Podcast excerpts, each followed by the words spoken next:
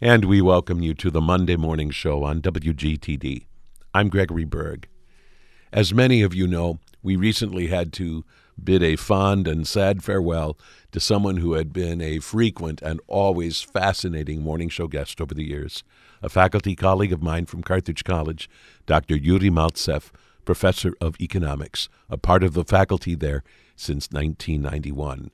Dr. Maltsev passed away on January 25th at the age of 72. Over the last several decades, I had the great pleasure of welcoming Professor Maltsev onto the morning show more than a dozen times. And during the month of February, we're going to be replaying some of those conversations. This past weekend, I replayed my very first morning show conversation with Professor Maltsev, which occurred in 2001, not long after 9 11. I've chosen today to replay an interview which I recorded with Professor Maltsev back in 2013, not long after the Boston Marathon bombing that occurred on April 15th of that year. One of the reasons I chose this particular interview to rebroadcast is because there is a point early on in the interview in which Professor Maltsev sketches in brief his interesting life story, where he came from originally, the work that he did in Russia, and what ultimately took him here to the United States. Otherwise, it's a somewhat wide ranging conversation, although most of the topics that uh, we talk about uh, have something to do with Russia, and in particular with the leadership style of Vladimir Putin. It's a very interesting conversation, I think, and it makes me grateful for all of the opportunities that I had to speak with Professor Maltsev on this program. Please enjoy. And we welcome you to the Wednesday morning show on WGTD HD, your gateway to public radio. I'm Gregory Berg. I am delighted to welcome back into our studios Dr. Yuri Maltsev, professor of economics at Carthage College and part of Carthage's uh, Clausen Center. And um, Professor Maltsev has joined us before, and uh, it is always a, a, an interesting time. Most recently, Professor Maltsev joined us uh, to talk about the uh, continent of Africa. Uh, which is a part of the world he knows a great deal about. And uh, recently, he took uh, a, a, number of, of Carthage students to Africa. Uh, an occurrence which happens quite quite regularly, but uh, because Yuri Maltsev comes originally from uh, in and around Russia, uh, that is a part of the world that he knows intimately well. In fact, Professor Maltsev, first of all, we welcome you back to the morning show. Uh, maybe pull that up just a little closer to you. Uh, for the sake of our listeners who maybe haven't yet kind of heard your story, um, remind them of of of of exactly where you come from, the work that you did uh, for the government, for Mr. Gorbachev, for instance, and then the events which ultimately took you here to the United States and ultimately to Carthage. Oh, excellent. Thank you. I was born in Kazan, which is capital of Tatar Republic. Uh, not many people know that not only Soviet Union was multinational state, but Russia itself it has 20 mm. different uh, different uh, autonomies, and Tatarstan is one of them. Uh, Tatarstan was founded by Tatars and Mongols who came in the 12th century, and uh, people like Genghis Khan and the likes, they founded the city Kazan. Uh, and I was born and lived there until I was 16, and then my family moved to Moscow. And uh, so it was good for me that I uh, became a student in Moscow State University, which is the best uh, university in the USSR. Um, then, after I graduated university, I worked for Department of Labor of the USSR for a while a, and got my uh, doctorate degree in uh, labor economics. Uh, and then, uh, and then I was uh, invited to join the economic reforms uh, crowd uh, when Mr. Gorbachev uh, was elected in 1985 uh, as the general secretary of the Communist Party of Soviet Union. Well, he was elected by 11 people, Politburo members, not by the population. But, but at that time, we had a lot of hopes uh, of change, and, and he was the youngest and the most promising leaders that we've had. And, and so I joined this uh, economic reforms team, and I worked on um, my field was civil service reform in the Soviet Union, there was no civil service, it was on civil service, which was called nomenclatura, and, uh, uh, and uh, the bureaucracy in Soviet Union was just atrocious. Um, so I worked there, and then I was sent uh, on a lecturing tour to Finland uh, instead of my instead of my boss, who, who Mr. Gorbachev uh, asked to stay in the Soviet Union. He was um, uh, first uh, deputy prime minister of the USSR. So, in the, in the shoes of, of the deputy prime minister, I went to of the evil empire. I went to Finland on my lecturing tour, and completely in a completely unpredictable way, uh, because nobody could defect from Finland. Finns at that time would just send you back, and you would get 12 years of hard labor in Siberia. Yikes. And I, right, and I was not soliciting this kind of career change at that time. And, and so I, um, um, uh, just by some sheer chance, I ended up in, um, in Sweden. Uh, the same week, and then uh, and then in uh, the Kennedy Airport in New York. So I missed my train going back to the Soviet Union, and since 1989 I uh, live in the United States. I uh, to find myself actually working for the second largest bureaucracy of this planet, for the federal government in Washington. I worked at a congressional think tank in Washington, and between us, uh, uh, as uh, most congressional think tanks, we didn't think much there. so I, I what I did you do? I was kind of thinking. Um, it was more or less like a candy store. We had uh, kind of conferences and with no discussions. Uh, I was uh, working with some congressmen and senators, uh, briefing them on what's happening, and and then I decided to do something positive with my life and looked for a job and found a job at Carthage College, and I'm at Carthage already since 1991. It's my it's my longest uh, longest um, uh, uh, work experience. speaking about Gorbachev reforms, I wasn't the advisor; I was an advisor. Um, uh, so I wouldn't take the blame that 11 time zones went down the drain. but, uh, but, I also worked with um, with uh, Mr. Yeltsin. I had a uh, it was a very dubious pleasure to work with Mr. Yeltsin um, when he was first secretary of the Moscow City Party Committee. Uh, so I, um, Russia, I would say that that it's definitely a very beautiful place. Um, and uh, however, we Russians we usually say that it's a beautiful place to be from. So that's not a beautiful place to be. that's right. Yeah, it's just to be from. Yes, mm. and I am right now. I am more Wisconsinite than Russian. Mm. I just have my accent. Uh, uh, uh, uh, Russian accent. That's kind of my, my best memory of of the country I left. Right. Uh, one of there's many things I want, want to talk to uh, with you about. One of them um, is the results of a Gallup poll, and uh, evidently the, the, folks who do the Gallup poll for the last eight years have uh, have conducted one poll in which the the question posed uh, to people is, do you approve or disapprove? Of the job performance of the leadership of such and such a country, mm-hmm. and and that and that that question then is is posed regarding the leadership of quite a number of different countries, and and if I understand correctly, for now the eighth year in a row, mm-hmm. the lowest ranking country in that poll mm-hmm. is Russia. Mm-hmm. That is, the outside world, by and large, at least according to this Gallup poll, has an exceedingly low opinion mm-hmm. of the leadership of Russia. And of course, presumably, uh, President Putin.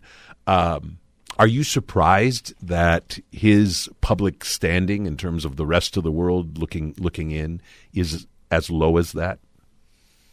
well, I, if uh, um, I, I think it, it could be even lower. That's, uh, if, if, it were possible, huh? uh, if it would be possible, you're right. Yeah. Um, in Russia, however, his standing is very high in this, in public opinion polls. He has approval rating right now, 87%. Mm. Uh, but I do not believe or trust this kind of, uh, because I remember uh, uh, Mr. Brezhnev, uh, we had this ailing dictator in the 1970s, uh, he used to say public opinion polls not about what people think, but about what you should think. And mm. so that's the, the, the kind of public opinion polls in, in Russia are as trustworthy as, as they are in North Korea. Mm. with this great approval, with the Crimea referendum of 99% and, and things like that. He, Mr. Putin, he came from a very interesting background. His grandfather was a personal cook of Stalin. So he, uh, his father was a KGB officer, and so mm. he he's kind of from a dynasty of this uh, communist uh, communist believers, true believers, and Stalinists. Uh, and for me, as an ethnic Russian, it was definitely almost a tragedy to see him being elected in the year 2000 as a president of Russia, uh, 72% of popular vote. Uh, after all, that's what happened. I do not travel much to Russia because my last article, published in Russia, in Russian, uh, had a self-descriptive title, uh, "Meat voted for a meat grinder." about Mr. Putin mm. because his institution, he is a KGB officer. He recently said that if you are once KGB, because somebody called him ex KGB officer, he said there's no such thing as ex KGB. If you are in KGB, you are KGB all your life. You're a Chekist, as in Russian they would say. Mm. And Mr. Putin, unreformed uh, KGB officer, came from the background of the most murderous institution in the world. KGB murdered more people than any other institution uh, in the history of human race. Uh, the estimates are from 43 to 61 million people.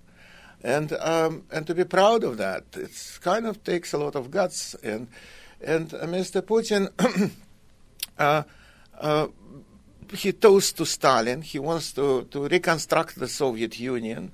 Uh, you, you, wouldn't believe it. I mean, can you imagine in Germany if SS or Gestapo officer would be uh, would be elected even a dog catcher in a remote village. that would be a national tragedy. right, exactly. In Russia, it looks like people, I mean, the, the, the, masses of people made such a poor judgment. Uh, and why poor judgment? Because after you murder so many people, then fear is in the genes of people. The most mm. awful outcome of Soviet socialism was corruption of of kind of of the national national identity, of national mind, of, of, public, uh, of public decency, I would say. Uh, today, uh, you know that today they, uh, in, in Boston they are deciding the fate of uh, Mr. Tsarnaev, uh, a Boston Marathon terrorist from Chechnya. And that brings us to what Russians did to Chechnya and how, because it's one of the ticking bombs uh, which were laid down by the USSR, by the Soviet regime. Uh, the destabilization of Chechnya, of Afghanistan. I truly believe that we wouldn't experience 9 11, it will be no Soviet intervention in Afghanistan in 1970s and 1980s. Mm. That that laid the groundwork for some yes, of that unrest. They completely destabilized that country. They destroyed it.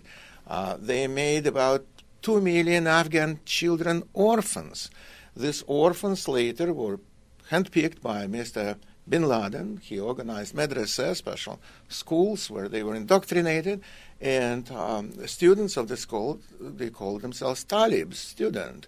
Uh, and so Taliban came uh, just out of there. And mm. definitely the students who owed uh, bin Laden so much, they, they uh, hosted him, they, they provided all logistical support for his activities in Afghanistan, and that's how intervention to Afghanistan happened already in October uh, 2001. Hmm. And we're still stuck in that place. Uh, with Chechnya, uh, Chechnya was uh, uh, first occupied by Russians in 1817. Uh, the uh, Emperor um, Alexander II, and then succeeded by Nicholas I, who really hated Chechens. He called them uh, it's not a na- nation, it's a profession. Hmm. And, mm. uh, and he sent a lot of Russian troops to Chechnya to subdue them. Chechens were Muslims, they were trying to, Sunni Muslims. Uh, Russians were trying to baptize them in the Russian Orthodox faith, uh, so that led to ongoing conflict for the last 150 years. Uh, uh, Leo Tolstoy, great Russian writer, uh, he was a captain in the Imperial Army, was sent to Chechnya in 1830. He, um, he was a very promising military officer. Uh, everybody thought he will, be, he will be a general when he would reach the age of 30. Uh, he went to Chechnya, uh, stayed there for half a year. After that, quit the army, quit eating animal flesh, became a vegetarian, quit drinking and smoking, uh, became kind of a predecessor of Mahatma Gandhi in Russia. Hmm. Uh, and he called Russian Imperial Army a swarm of blood-sucking insects. Mm. And after that, he became extremely anti-government, uh, kind of dissident, uh, uh, spoke very uh, harshly about Russian Orthodox Church, which was which was blessing these atrocities in Chechnya, and um, became an enemy of the state for the Tsars. Uh, so that's uh, and then and then what happened? Then when Soviet Union fell apart, then Chechnya declared its independence from Soviet Union, like everybody else did. However, because there was some oil in Chechnya, and also Chechnya was not so-called Union Republic, but autonomous republic, the Russian Federation declared that it's illegal for Chechens to secede. And Chechens were fighting for the, for the independence fiercely from 1991 to, to today. Mm. In 1995, there was the first Chechen war. Uh, uh, Russians killed the, um, the uh, president, first president of Chechnya, uh, Dudayev, uh, who was a national hero in Chechnya. He was also a general of the Soviet Air Force before Chechnya um, um, uh, seceded from Soviet Union. Uh, and after that was a huge backlash. And we, unfortunately, our administration in Washington supported Yeltsin government in subduing Chechnya. So we became enemies of Chechen people. Can you explain why the U.S. would have done that? What what would our motivation have been? Just to just to remain on friendly terms with Yeltsin? Uh, that's right. I think that that uh, the special relations with Soviet Union uh, during the Cold War, definitely Soviet Union was our enemy number one. And definitely nobody wanted any nuclear war or, or, or, kind of annihilation of the whole human race. So that's why we had special relations, even with the Soviet Union. Soviet Union would would uh, would be um, doing a lot of things that any other country could not do, uh, at least on our watch. Um, and so that's, for example, you mentioned that my trips to Africa and whatnot. I was uh, uh, uh last January was uh, part of the team which we were making a movie about Soviet infiltration to South Africa and how the KGB and and the likes how how they were um, how instrumental they were in destroying of whole, the whole African continent and and they did the same thing almost everywhere else. And and Afghanistan is again a very good example. But with Chechnya, what uh, what happened? Uh, because Chechnya thought that I was in Chechnya just before I defected, and at that time in Chechnya, Americans were the most welcome people. Everybody in Chechnya thought that Soviet Union will fall apart, uh, that we will become a part of the bigger world, People were not very religious because Soviets suppressed, uh, fiercely suppressed every religion, including Judaism, including Islam, and, and, and Christianity. And, and, so people were pretty secular and, and very open to the West. Uh, then, because they think we betrayed them, because Bill Clinton wanted to have good relations to, with Russia. Even uh, quite recently, President Obama, uh, if you remember that Secretary Clinton, uh, she came up with this big button, uh, reset Russian relations with uh, with mm. the United States. That after relations became pretty sour under President Bush, uh, then the, the, presidency of Obama they decided to do that, and it failed. And it failed for what reason? Because we should understand that we are needed by Mr. Putin as an enemy, not as a friend, not as a, well, as a partner, but as an enemy, because his regime is a criminal regime. They need an external enemy to justify their whole existence. And mm. so that's why they, yeah, they, they're so fierce and whatever to Chechen people. And then what happened? Then we kind of, I would say, we're not supporting Chechens. Chechens believe that, that we provided Russians with this information about the, the location where Mr.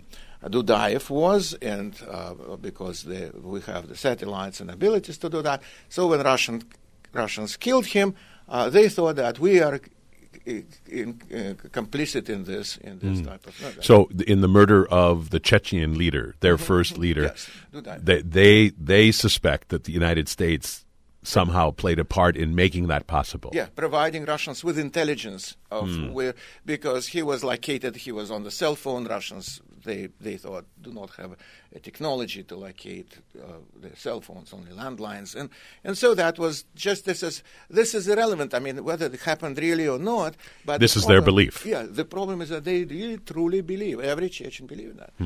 Now, is that the line that we can draw then between this unrest in Chechnya, Chechnya's unhappiness with us, and then what happened in Boston? I mean, is that is that the reason why uh, the Tsarnaev uh, brothers wanted to do something so terrible in Boston, or or, do, or or is that story more complex than that?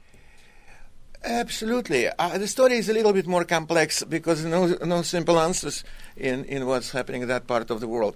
And what is complex is that then we changed our policy uh, towards Russia. We became, we became more critical of what Russians are doing in Chechnya. And we had some kind of like a remorse or hangover of the 1990s. And we decided to have a special refugee program for Chechens run by the U.S. State Department. So we brought Tsarnaevs here at the taxpayers' expense, provided them with everything, with free housing, food stamps, uh, free education in the University of Massachusetts system, uh, uh, situated them, provided them with everything possible and impossible. The same program we have, for example, for Somalis, and uh, look what happened what, a couple of days ago in Minneapolis.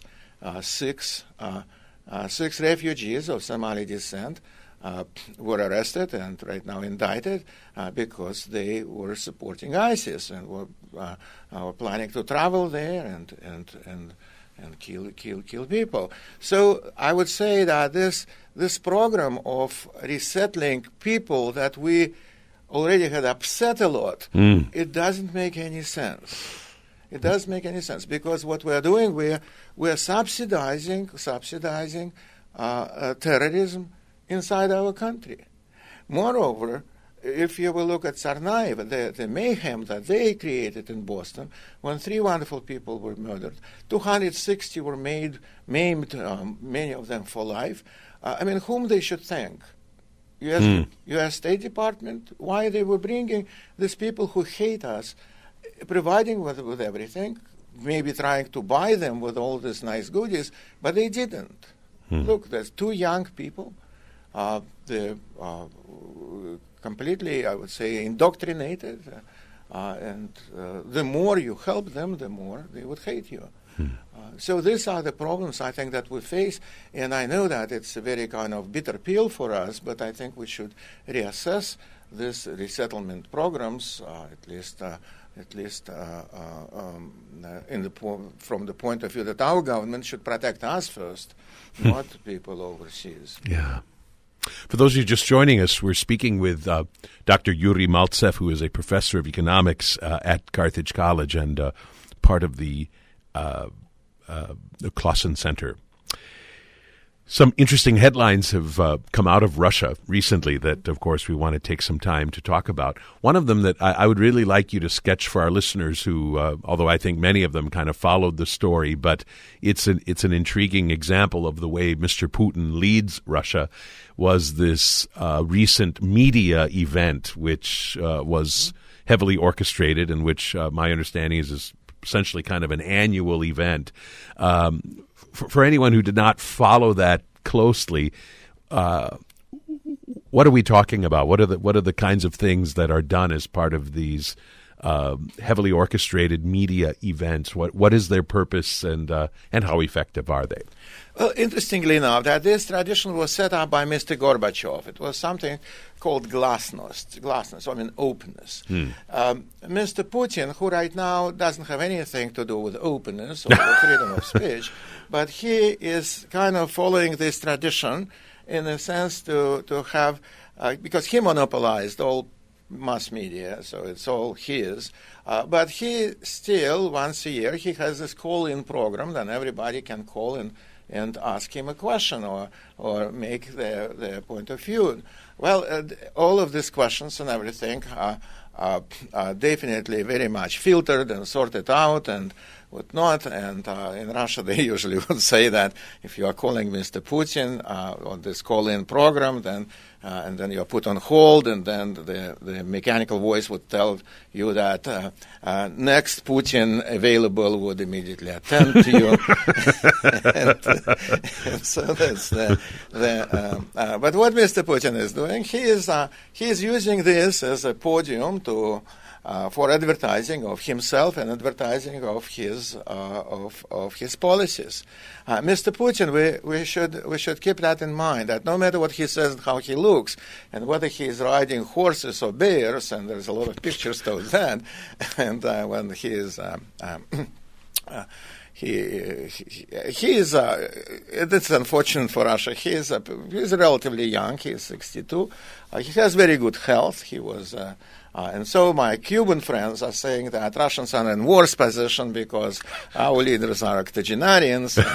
and so we are counting days, hopefully, uh. while in Russia they could. Uh, he definitely would never quit because he's stuck there. He cannot quit because if he values his life, uh, then uh, he would be definitely torn apart if uh, the mm. day he would he would lose the protection of, of his state. So he needs to hold on to his power if, if, if for no other reason than for his own preservation. Uh, that's right. That's right. That's why we see people like Mugabe, like Castro brothers, like Kim family in North Korea, that they would never quit because they cannot quit. They're already hostages to their high crimes and misdemeanors. So, mm. so that's what Mr. Putin. Uh, then Mr. Putin needs to consolidate his power because now we have Russia, the most unpredictable country in the world. Uh, Winston Churchill used to say, Russia is the only country in the world with unpredictable past. But so we cannot predict, we cannot predict the future for them.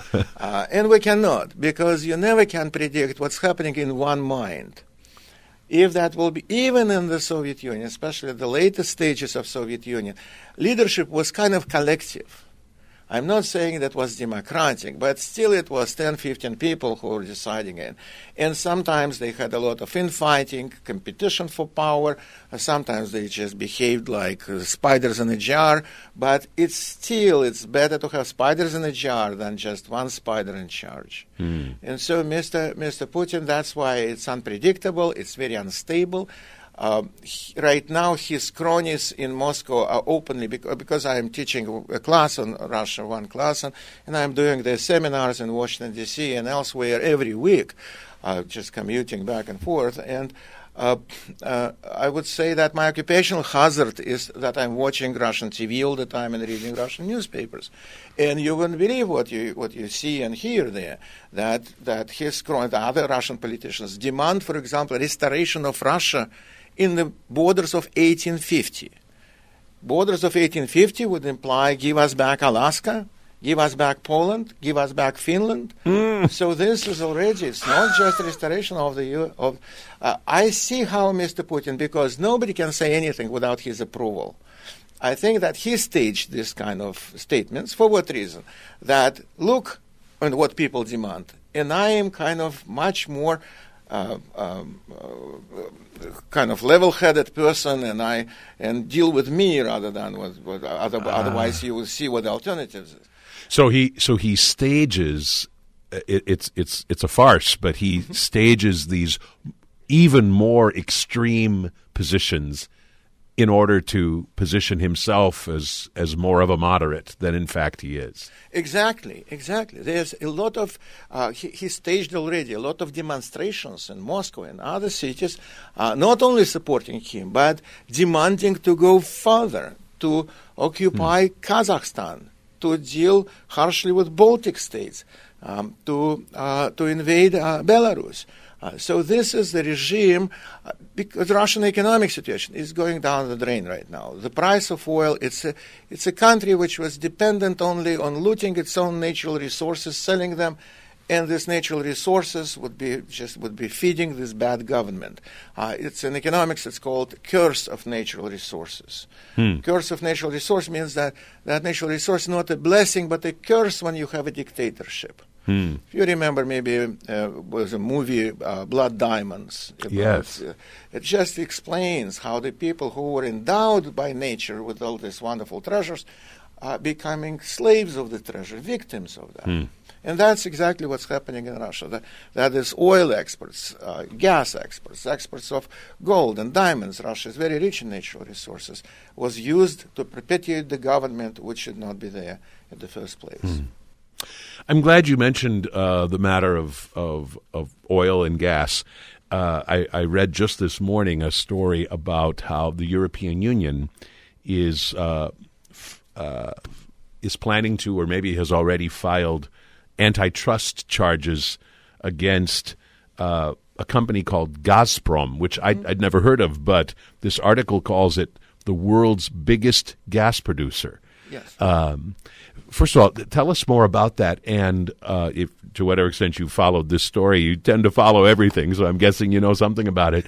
Um, what the what the charges are specifically, uh, what the wrongdoing uh, that that Gazprom is is accused of committing. Yes, well, I think that this, this lawsuit will not go anywhere. But from another hand, uh, what what uh, actually happened there? Uh, Russia was providing uh, Europe with about 40% of natural gas that uh, Europe needed. And uh, so today, Europe think that uh, Russia was overcharging them, uh, overcharging them, uh, playing a monopoly game. And so when they attacked Google with the same charges, you know that Google right now is also being sued by European Union for, by the same by the same Department of, of European Union's commissions. Uh, uh, so that's the kind of the reason. I think that for Europe it's more important because it will not go anywhere. Because what they will try to do, maybe, even if they will be, if Russia would be, would be considered as a, as as as as doing all this, uh, they don't have enough assets to arrest. You see what I mean? That there will be no much of a legal remedy from doing that. However, it's good in the sense that they present uh, that they realized right now that they should diversify their sources. Because Russia was playing this gas and oil card uh, extremely well. Uh, with and the Europeans being divided so much, they didn't realize that Russia is even more interested in selling gas and oil to Europe than Europe was dependent on Russia in getting this oil and gas because that was their source of government revenue in, in Russia. Yesterday, I was blessed to meet and uh, had an interesting discussion with the president of Estonia, Jack Hilves. Uh, I wish he would be president of the United States. He is fully eligible. He is from New Jersey, Huh. and uh, he was born in the United States. Okay. And uh, he talked about these issues, about issues of especially cybersecurity, about that, that the hackers, that Russia behaves right now There is a wild animal trying to bite all the neighbors. And definitely they're extremely vulnerable. And and so his uh, uh, well with the, with the energy, uh, the oil prices, gas prices went down um, and rightly so, because not many people, not none of my students know that uh, who is the biggest oil producer, number one oil producer in the world. Now it's United States of America. Um, the biggest gas producer also. We are the biggest gas producer just because of this horizontal fracking. We could, uh, we could um, uh, produce more than anybody else. And this is the most, I would say, the most difficult thing for Mr. Putin to swallow there is an evidence by NATO, NATO intelligence that, that Russians were supporting fringe groups in the United States, uh, both on the left and on the right, uh, uh, to, to stop the fracking, to, to keep our energy policy um, uh, kind of extremely aggressive against drilling, against uh, Keystone and things like that, because that helps Russia to, uh, to keep the oil prices and their revenues high. Uh, and and and so I would say that the more we will produce, the the less dependent the world will be on dictators like him, like Maduro in Venezuela, uh, like unstable regimes like in Angola or Nigeria or Middle Eastern countries.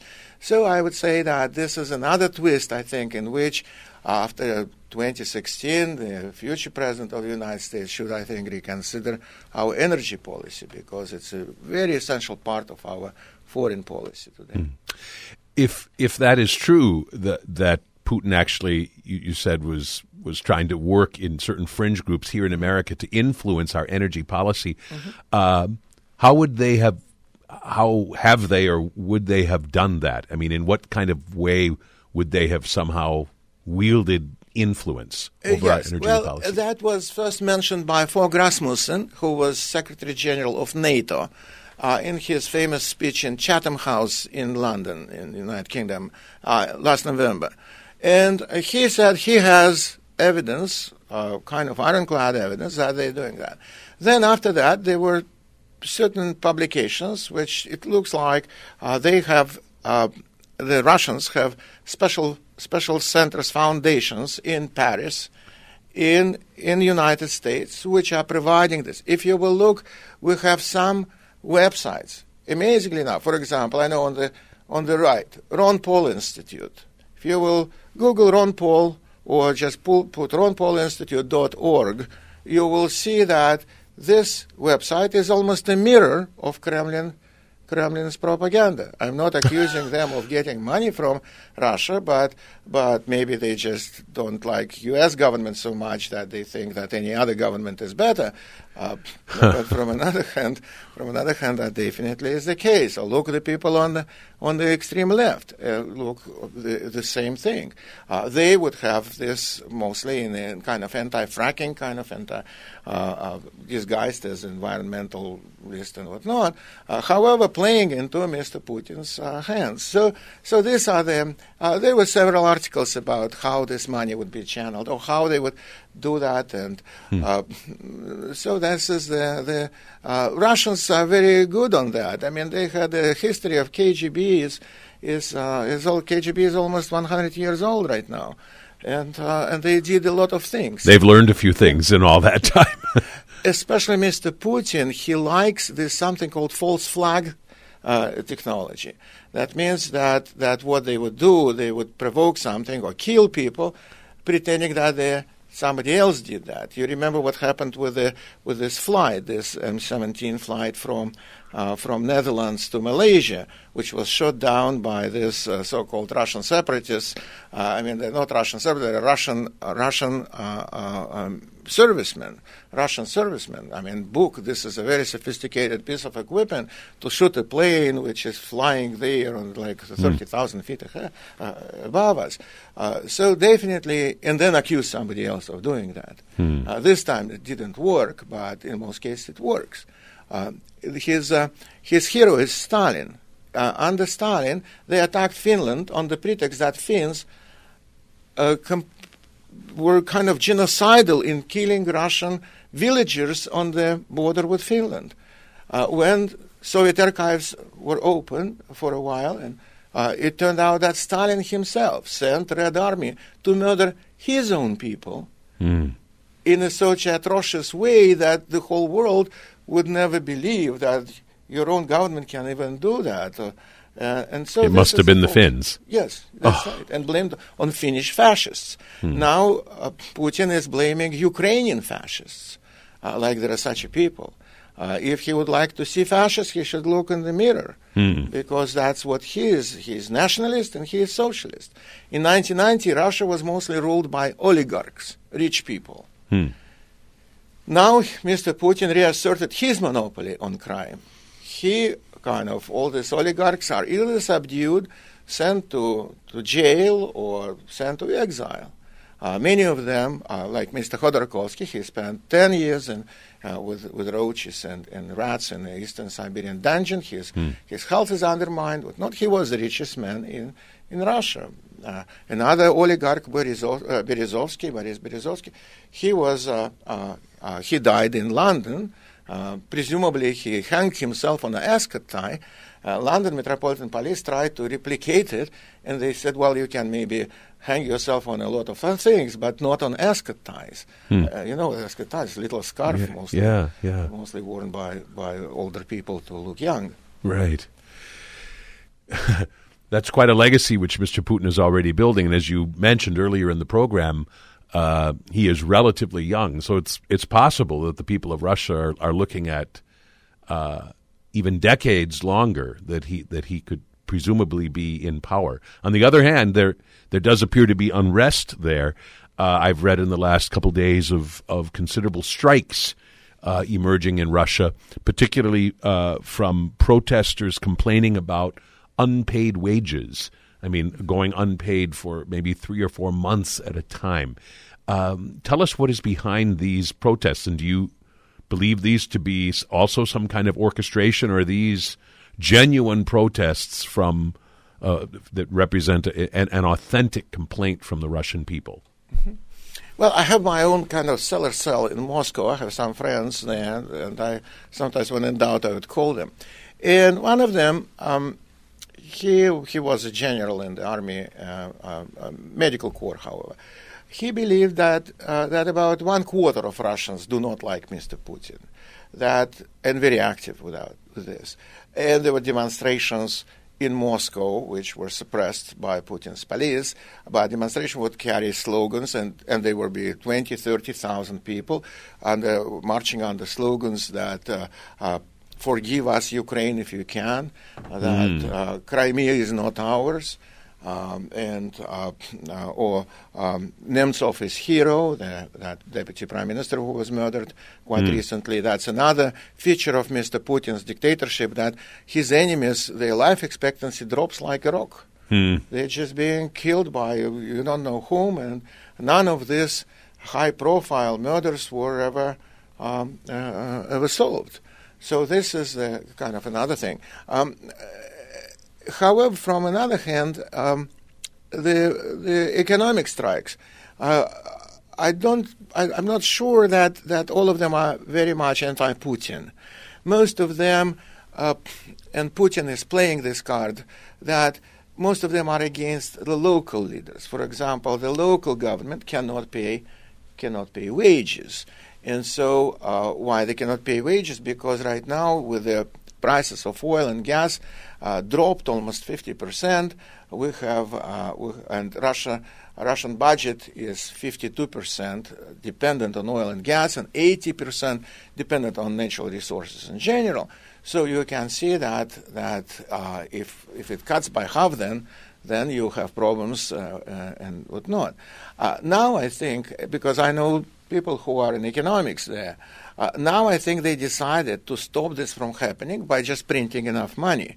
So if there is a strike because of unpaid wages, especially of government employees, and government employment in Russia is over 50% of general employment, so it's still, um, I would say, a socialist uh, regime. Uh, nationalism and socialism kind of comes to national socialism. And, uh, and so then you print enough money and pay them on time. However, this money already would be what? Would be fake money. Mm. It would just be uh, the inflation rate in, in Russia right now is uh, doubled already during the last year and, and probably will double or even triple uh, this year because uh, not only we impose sanctions which are kind of phony on Mr. Putin. Why phony sanctions? Because what, how we responded to this crisis in Ukraine that Russian officials around Mr. Putin were slapped with sanctions that they cannot open bank accounts here, they cannot, uh, they cannot buy real estate in the United States, uh, and they would not, they would be denied visas to come to the United States. Amazingly enough, this is exactly the decision that Mr. Putin made when he was elected in 2000 as a president. He, his, one of his first orders was that none of his people around him can um, can open bank accounts abroad, can own property abroad, because he is a control freak. He didn't want them to defect. And you definitely, um, if you have a hefty bank account somewhere in offshore, uh, then uh, you are much better situated to do that rather than, than being under scrutiny and control by, by his, your own president. So that's what we're right now enforcing Mr. Putin's orders with the whole might of uh, FBI and IRS and and whomever else. Uh, so that's the, that's this. But Mr. Putin, he amazingly enough, to punish us, he imposed sanctions on Russian people. It's in our newspapers. We don't write about that. But Mr. Putin imposed sanctions on all imports from uh, European Union, United States, Canada, Australia. The countries which are very much against his uh, his um, uh, uh, aggression in in, in, in Ukraine, uh, and uh, uh, that means that they don't buy themselves. They kind of they, the approach would be, I will not eat my dinner for you. Right. And that's the and that's and, and a friend of mine in Moscow he said he just bought shrimp uh, and it said it's, it was it's made in Belarus, and just, the funniest thing is Belarus does not have any access to any sea. Mm. So where this shrimp was, actually, so where did it come from? Smuggling things, yes. Uh, but uh, but it is definitely the the, the great problem. Uh, what can we do about all this? And I think that we, and the Congress was absolutely explicit what should we do? We should provide Ukrainians with what they want. I mean, they can buy it from us or not. Because now we have, we have Ukrainians uh, whom we are supplying with blankets and night vision goggles only, uh, facing the biggest army in Europe, if not the world. Hmm and uh, and nobody even even our allies in, in Europe, like the, especially British, they're training Ukrainian army, they're training to do things. I'm not very fond of Ukrainian government, but it's it's it's day and night from what is happening in Moscow. Hmm. From if you compare Mr. Poroshenko with Mr. Putin, I mean, they have freedoms. It's free country. It's democratic country. It's it's uh, uh, they they they're trying to do everything right and Ukrainians suffered more, if you will look at history, European history, more in Europe uh, was suffered by Ukrainians by, than by anybody else. Mm-hmm. They were they were prosecuted by tsars. They were um, they, they, there was a genocide against Ukrainian Jews by by Germans during the Second World War. Before Second World War, there was uh, Grand Famine orchestrated by Stalin when they starved to death, yes. nine million Ukrainians. So it's a, it's a country which suffered so much just because of their geographic position. Because Ukraine, if you translate it into English, will be the, the edge. Hmm. And it is on the edge of, of civilization. Mm-hmm. Uh, so, and hanging in the balance in some respects. Yes, yes. Mm. Mm-hmm. Well, on that uh, that note, uh, we uh, we need to draw things to a close. But I so appreciate Professor Maltsev the rich insights that you've provided on uh, all of the different things we've discussed in this this hour, and I look forward to uh, to your quick return to the morning show. Uh, it's always good to have you here. Oh, thank you, Greg. It's a pleasure to be here. Dr. Yuri Maltsev, professor of economics at Carthage College, joining us today on the morning show.